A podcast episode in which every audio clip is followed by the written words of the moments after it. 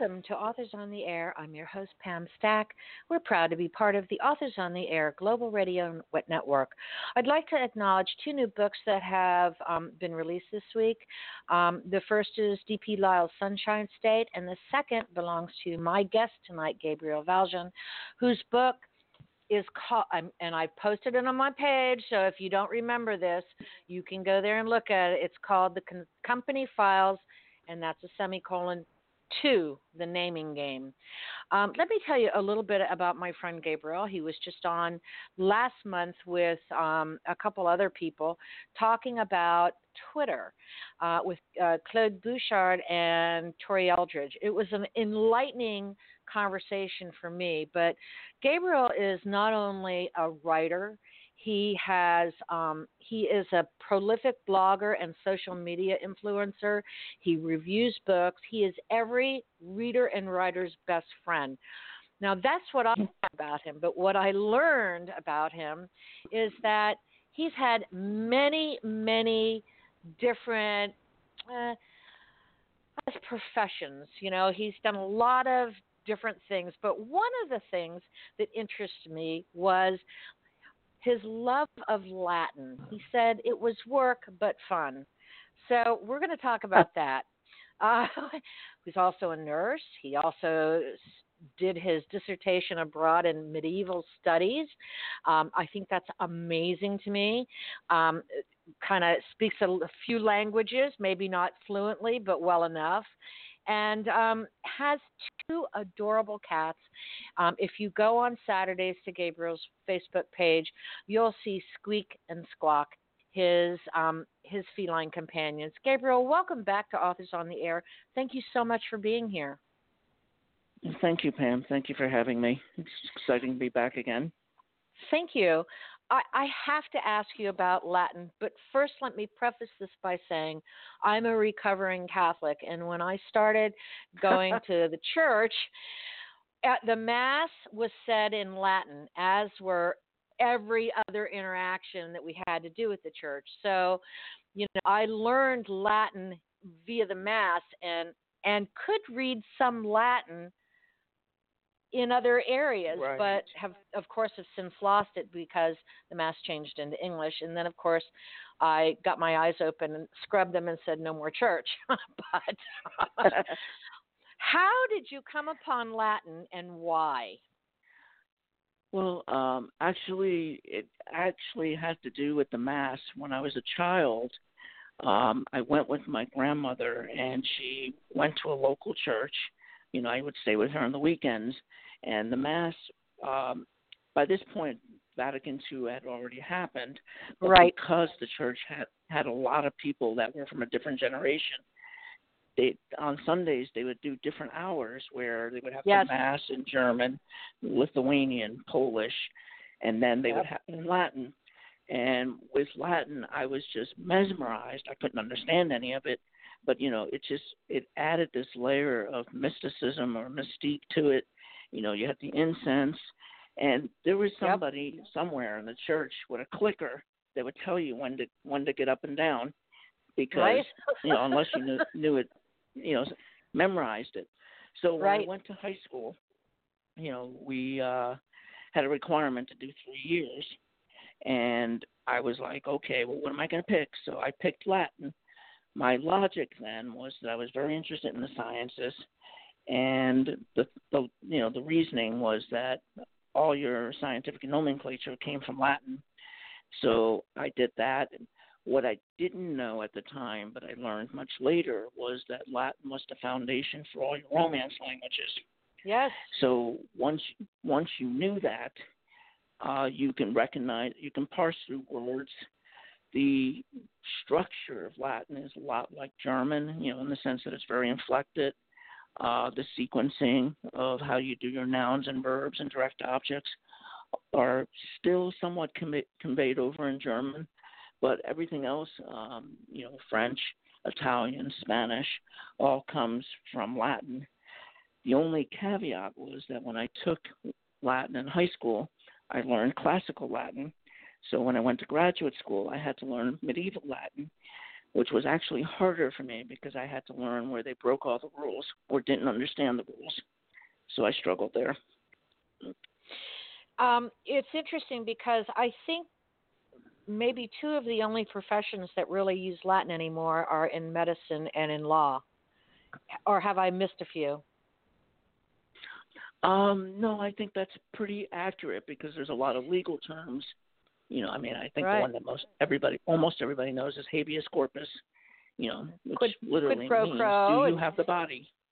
Right. Quid and you pro, uh, yep. you just said caveat, a caveat emptor. So, you know, there you go. It's uh, yep. it's, Be, it's interesting. De minimis, beware. I, you know, hear that a lot, right? So, yes, right. Um, interesting to me. But you've had so many different, you have so many different interests. Um, I did not recognize that, mm. that um, you, you know, I knew that you went to graduate school. Um, yes. You're, you, but you also, you've been a fitness instructor, you've been a real yoga instructor, you've run triathlons, mountain biking, you, you, Right. You're a personal trainer, you're an advanced scuba diver. So you called it a mosaic of a C V. And um, and you also have an engineering background, and then you went and became yes. an R N. So um, you, you've kind of done it all. How did you come to be a writer? And, and obviously you're a prolific reader from way back, but um, why crime fiction? Well, that That um, well, the short answer there is that, you know, I, I found that if you're a reader all your life, I didn't think of myself as a writer. I just simply enjoyed literature no matter what I read. I liked crime fiction because I think it's more to real life. Um, you know, you have people with difficult situations. You have ethical dilemmas. Um, so I went there. The actual writing, I started out, you know, one year, my actually my first year as a nurse, I decided that I wanted to do short stories. So I wrote a short story every weekend. And one of the short stories actually became the basis for my first novel, uh, which is Roma Underground. And that series is set in Italy. Um, and some of my travels kind of informed, you know, that series. But mm-hmm. to be honest, um, the writing actually, I became more and more serious about it when I got sick, and I was dealing with radiation, and I literally was writing to avoid being depressed. Um, so then I found out that, you know, I really enjoyed it. I had a lot of fun. Um, I had a lot of positive responses to it. Um, then I started getting published, uh, the short stories. Then I found a publisher for, you know, my first series, and they also took on my second series, which is uh, Winter Goose Publishing. So it's, it's kind of an accidental road, to be honest. You know, I, I see a in, lot of interviews. Is it one you're What's enjoying, that? though? Are you enjoying this road? Oh, no, I'm I'm enjoying it. Um, but like I said, you know, it was accidental because I really never saw myself as a writer. You know, I read these interviews where, you know, writers I admire, and, you know, I, I read them saying, oh, well, you know, I always wanted to be a writer. Um, you know, Bruce Coffin is a good example. He said, yep. you know, he knew from the time he was twelve, he wanted to be a writer. He read Stephen King. I think it was Salem's Lot, and that inspired him. Now, obviously, he went on to be a cop, but with me, I just simply read, and I started enjoying it and having fun. So, you know, I'm, I'm not somebody that wrote my first novel in crayons at four or six or seven years old. It's interesting to me that when I read your bio on your website, and by the way, listeners, that's Gabriel Valjean, V A L J A N dot com. If you go to his bio, the bio reads like um, a short story. It's very interesting. It's very informative, and it's it's very... It's prose unlike I've ever seen on any author's website. It's absolutely wonderful, and um, you. you're you're you're so honest and so, you know, just right in the moment about your your life and the things that you've done. But you also have a very old world style of writing.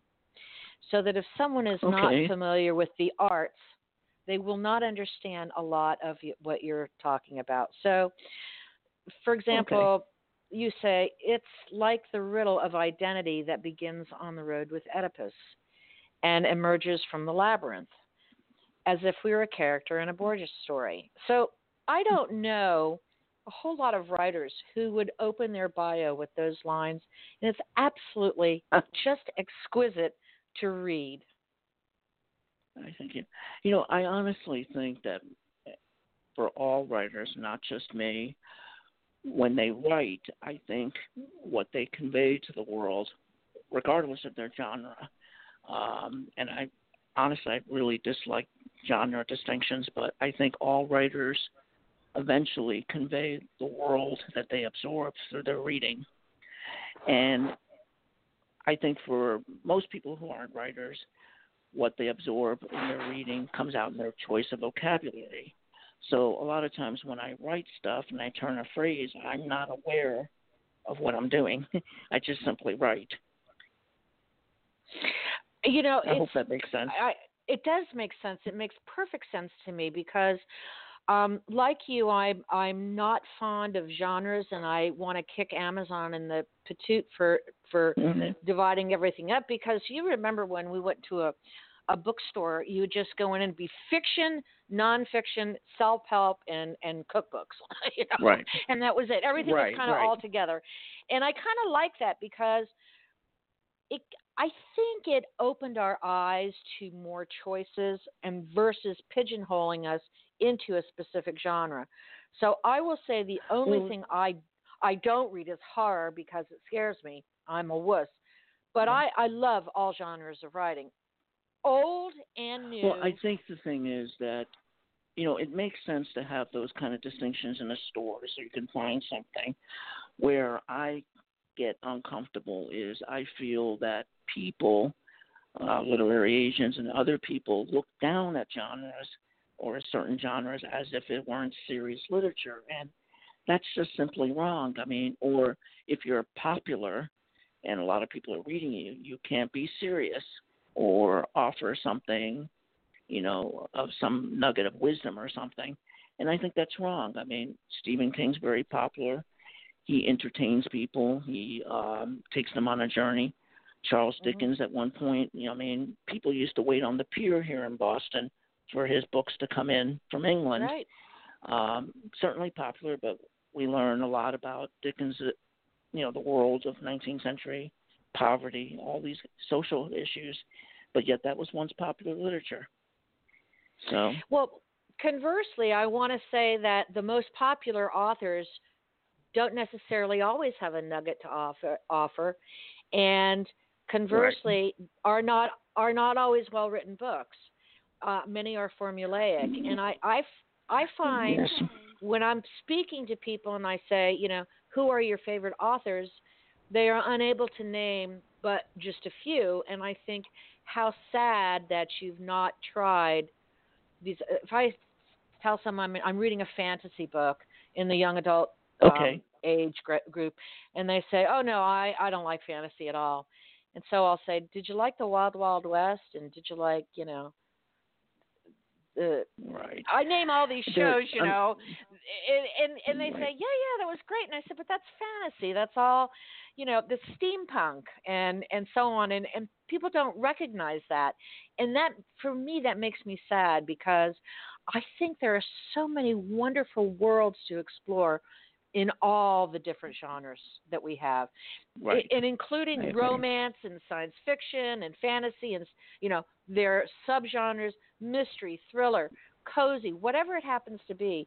There's so much wonderful writing out there, so much talent, and to consign yourself only to, you know, two or three writers in a single genre, I, I think you miss out on so much. So I want to talk to you now about your current okay. release. This is part two, if I'm not mistaken, uh, in your in your it's, series. It's book two. Book two. It's book two um, in the series. In The Company Files. Tell us about The right. Company, first of all, Gabriel, please. Okay, so The Company, company is actually a euphemism for the C I A. Right. Um, so this particular series, the first one, um, the first one was called The Good Man, and that was set in nineteen forty-eight Vienna. This is the year that the C I A was formed out of the O S S, the uh, yep. Office of Strategic Services. And really, it was the first time in, in I would say, American history where we actually formed an intelligence agency. We did have experience in spycraft before that, you know, through the Civil War, World War One, and all that.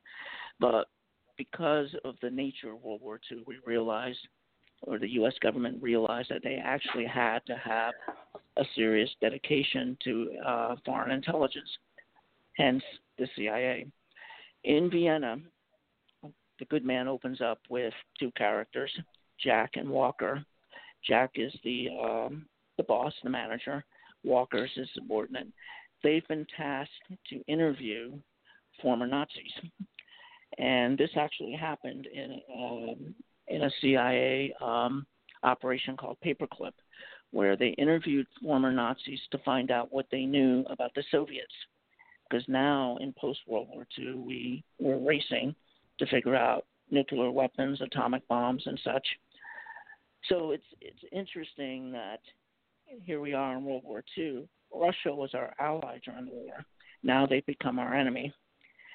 And we're now making good with our enemies, the Nazis, to figure out how to leverage the field against our former ally.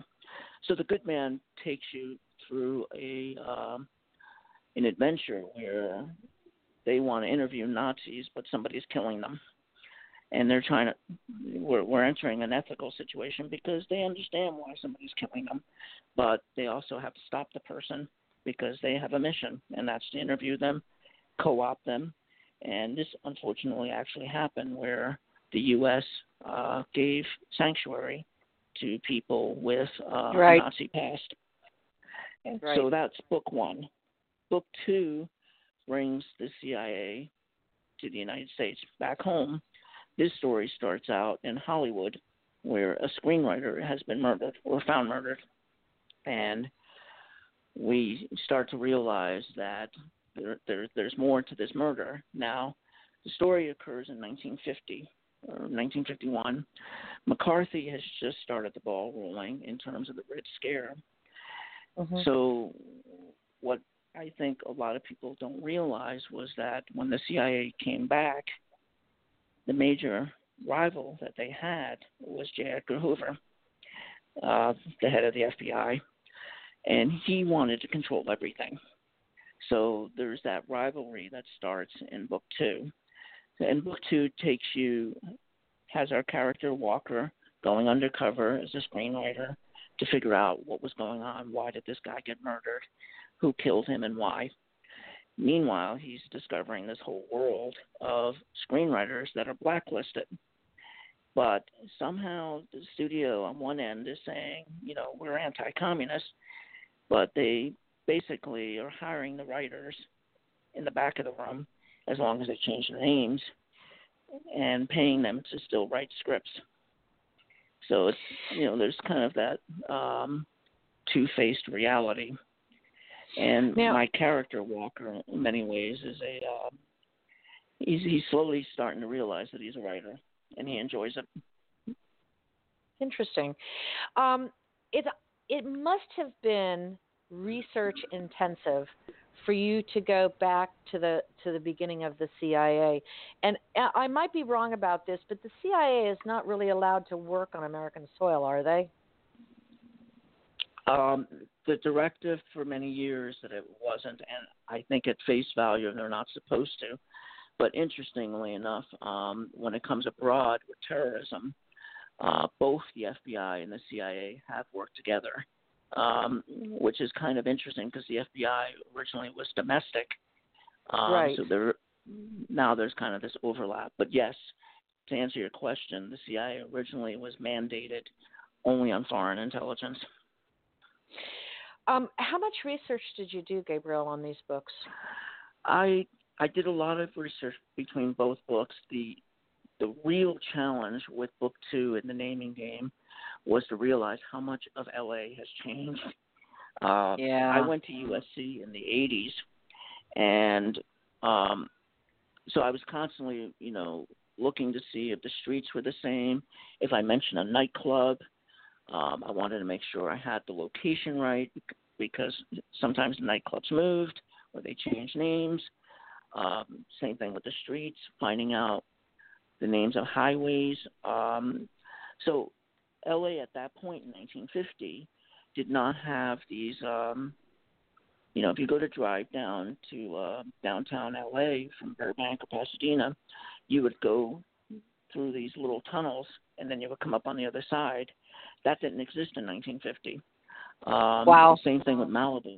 Malibu was still uh, an artist colony. There was there wasn't even plumbing uh, in Malibu. It was um, Highway One, or what became P C H, um, had several different names. So I I was you know trying to be accurate about the street names, what you would see, sure. uh, what things were called. Um, And it it got frustrating at times, but I, I hopefully I did it right. I bet. Um, you've gotten such great reviews on both of these books. Um, people really seem to Thank enjoy you. them. And um, I, I want to, I was wondering if there would be uh, a book three in the company series. There is a book three. Um, it's called Diminished Fifth. And the um, the title actually has two different meanings. Uh, in music, Diminished Fifth is often referred to as the devil's music. Yep. But Diminished Fifth is also a legal concept about whether or not you can, incrim- to what degree you can incriminate yourself. In other words, the Fifth right. Amendment. This right. particular story occurs in Off-Broadway in New York. And interesting. One of the characters that I had in book one, Tanya, who was not in book two, comes back, and she she's a, uh, a war refugee, uh, also a refugee from Stalin. Um, met her in Vienna. She's now an, a teenager, and she's sort of, you know, my version of a femme fatale. So she shows up in the third book. It sounds wonderful. I want to talk to you, though, about your Roma series, because this is okay. um, this is completely different. Yes. So it's where did the Roma different. series? Where did this one come from? Well, from from, it, from your love of Italy?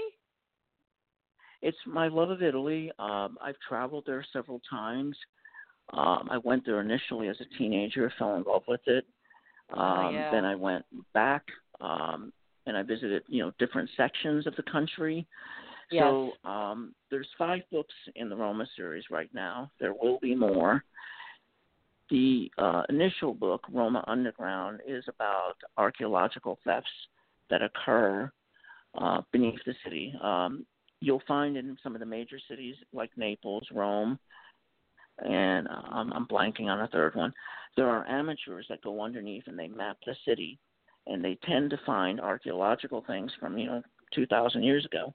And they report them, and the museums come in, and, you know, they tag things, and, you know, they investigate everything. So somebody's stealing stuff from the underground. So that's the basis of the first book, which was inspired by a short story I wrote. And I just had fun creating the female character, who's a forensic accountant, who has her own, her own money.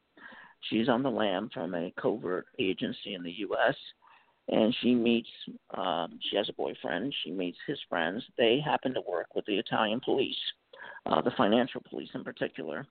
So learning about the Italian, um, I don't want to say criminal justice system, but their law enforcement was very, very interesting. So each book is a different adventure occurring in a different city. Two of them occur in Boston. Uh, The second one's in Boston. The third one is in Milan. The fourth one is in Naples. The fifth one, uh, Corporate Citizen, is in Boston.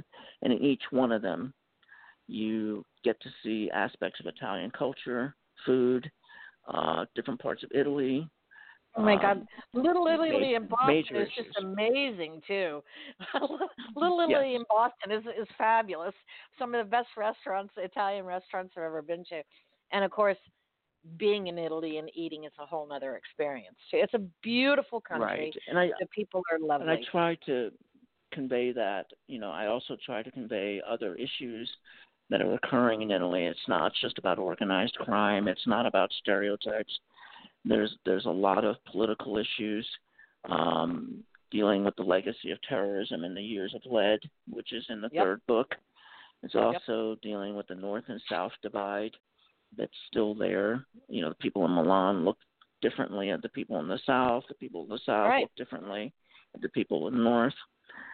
So, and there's humor, too. It's not all dark and serious. I mean, there is some humor. Um I try in all my books to write about relationships um, in addition to whatever the mystery or the crime is. I want to talk to you about your book reviews. You um, okay. You are very generous to all of writers that I know of. You were just exceptionally generous. You write reviews when I, I know when we publish the Betrayed Anthology, you did a, just a lovely review for us, and I was very surprised because I absolutely would have sent you the book, um, but I, and I had no idea that you did that. I I want to thank you first of all for that because it meant an awful lot to me.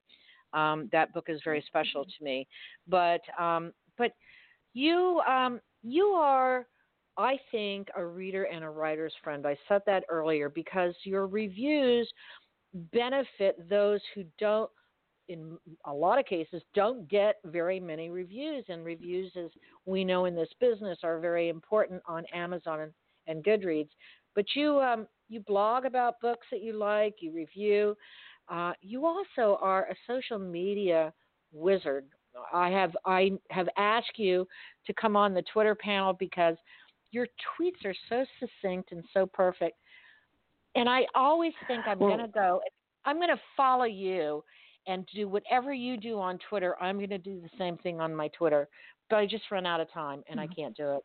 Remember I told you that I have to just do Twitter from my, from my Facebook page.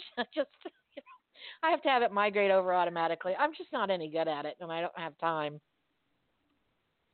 Well, I try, you know, as a writer, I, I'm acutely aware how hard it is to get visibility. I mean, yeah. they're, you know, the, on the plus side, it's a fantastic time to be an author. Um, you know, there are people that are self-publishing, but there's also a lot of people coming out indie presses, you know, in addition to the big five. And right. there is just so much out there. And, it's, yes.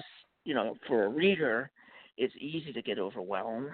And, you know, there are many sites out there where they do reviews. Uh, BOLO Books right. is one of them. You know, they kind of curate. Right. You know, if you like a certain genre, you know, I just simply try to be helpful. Um, you know, I mean, I, I, I'm honest about what I appreciate. Um, and in terms of Twitter, I understand that social media is difficult for a lot of people. Um, I always tell people just find what you're comfortable with and what you enjoy and what you understand. But with right. Twitter, I just simply try to convey information. And, you know, whether it's a conference or a new release or Um, one of the things I enjoy doing um, is, you know, a thing I try to do on Saturdays also, but it conflicts with the cats because the cats get their own day. Um, Absolutely. I do this thing called Scene in the Scene in the Wild, where if right. I see a book in a bookstore, I'll take a picture of it. And, you know, that's the other thing, too, is that um, a lot of authors who have indie presses can't get in the bookstores. So, yes. I, you know, I try to take pictures in the library. And, you know, sometimes being in the library is a great thing because, you know, it's there and people, you know, can can well, borrow uh, you. And sure. you, it's another way of feeling like you made it because, about you know, the library stocks you now. Right. Uh, well, so let me ask you this. This is the thing that I, I'm, I'm often frustrated by. Uh, indie bookstores, independent bookstores are always saying, support your indie bookstore. and I do. Yes. And I, I think it's important to do that, but I also think it's important to support, you know, Barnes and Noble and what used to be Borders and, and other bookstores because bookstores have books and I, and libraries. Right. Go to libraries. Go to used bookstores if you can't afford uh, a, a you know a regular bookstore and you can't not near a library. But it, pertaining to especially to independent bookstores, why do they not then carry independently published books or small press books? It seems to me it's the perfect matchup. Yes, carry the big I names would think the so. titles. Yeah. You know, but why? I why think do you there, think? I think the, the the topics is multifaceted in the sense that with the brick-and-mortar stores like Barnes and Noble and whatever other chains are out there, mm-hmm. the big five, you know, I found this out from talking to somebody, was that if you walk into a Barnes and Noble and you see a table there with a author and their latest book, the right. publisher will have paid for that table. Ah, uh, I, you know, I don't know what the amount is, but they will have paid for that. So bookstores are in the game of moving books and making money. Right. Where uh, you know, with the brick and mortar, I think they have guaranteed money when they have the big big five come in with George Martin or whoever the big sure. mega seller is. They know they're going to sell that. I feel that um, with the small presses, I get the impression that the brick and mortar stores feel like they're taking a chance, that they're not going to move inventory. Some of them, I'm not saying brick and mortar, but some of the indie stores will do stuff on consignment, um, which is, you know, that's it's a difficult deal because it is. An author sure. has to come in with their own books.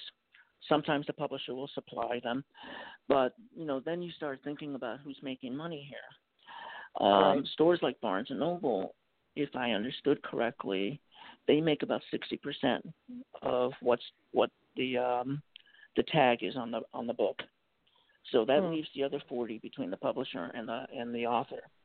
If you're right. doing stuff on consignment, um, I dealt with one store that wanted eighty percent. Wow. Meaning they got eighty percent of, of the ticker price, ticket price, and that left twenty percent between me and the publisher. Now, if I had copies of the book, then then that twenty percent would be mine. So it's it's kind of like diminishing returns. It is. And it's frustrating because, as you said, you're hearing stores say support us, but right. you know, I, I really question and want to know how much they're really supporting, you know, the smaller authors.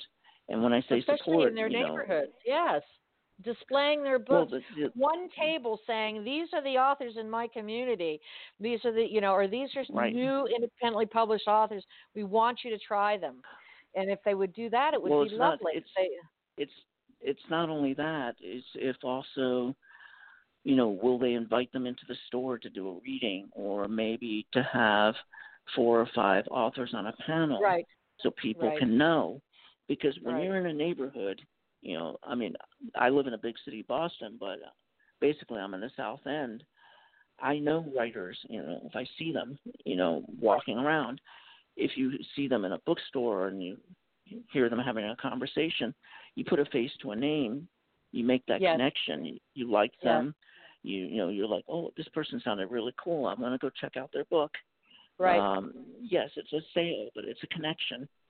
It if is a connection. You don't see if you don't see the face or the name, you know, you're kind of going on a gamble. I think the yeah. one advantage that Amazon has offered people is, you know, that feature of look inside. You know, you can read a right. couple of pages and right. then figure out if it's for you. And it's interesting you say that, Gabriel, because the fact of the matter is, someone like myself, I have an embarrassment of riches. I get a lot of books sent to me from from mostly publishing houses or publicists and, and sometimes authors too. And I have to say, Look Inside works for me because I read so much that um, I, I really just want to read the best of the best. And, um, right. uh, you know, if it doesn't grab me in the I have to tell you, in the first five pages, I'm gone I, I, because there are, there's another book for me to move on to. So I'm right, I, and some people aren't even some people aren't even that generous. It's the first page oh. or the first paragraph. Yeah, sometimes so. I mean, I try to go if I'm if I'm not into it. I try to get through the first chapter, and then if I'm groaning, uh, I just I have to say I'm sorry, I can't do that, you know. But um, but right. and incidentally, for those of you listening who are self-published or independently published or small press, you're welcome to come on Authors on the Air anytime. That's why this show exists. Gabriel, we're out of time. Please tell everyone where they can okay. find you. Okay, so you can find me at Twitter. It's uh, the at sign G V A L J A N. Uh, my website is w w w dot gabriel valjean, uh, all one word, dot com. I also have a uh, blog. Uh, that's Gabriel's Wharf at wordpress dot com. So I think that covers it. Thank you so much for coming on. I could talk to you for hours because you're so smart, and I always learn something whenever I speak to you. Thank you for being with me. Listeners, go to Gabriel's website, check out his books. Thank you for being with me, and thank you, Mom and Dad. I'll see you later. Thanks, Gabriel. See you later.